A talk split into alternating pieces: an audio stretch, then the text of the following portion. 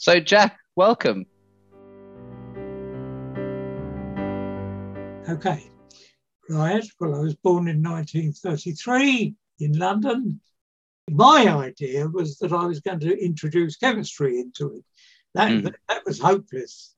Uh, but I tried to understand, apply it to flavours. Don't waste your time trying to be a chemist. if you want to do get on in this industry, the things you really need to do is you need to be either a perfumer or a flavorist. They're the people who the industry absolutely depends on.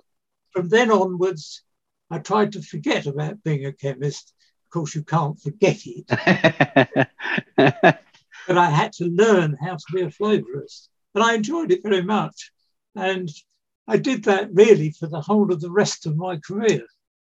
And we did a lot of work and produced some very, very good flavors, which were primarily nothing to do with the chemistry, but just to do with what they tasted like. He doesn't necessarily know what he's putting together, but in fact, he knows what he's going to get out of it. It is still an artistic pursuit. The meetings originally took place in central London, mm-hmm.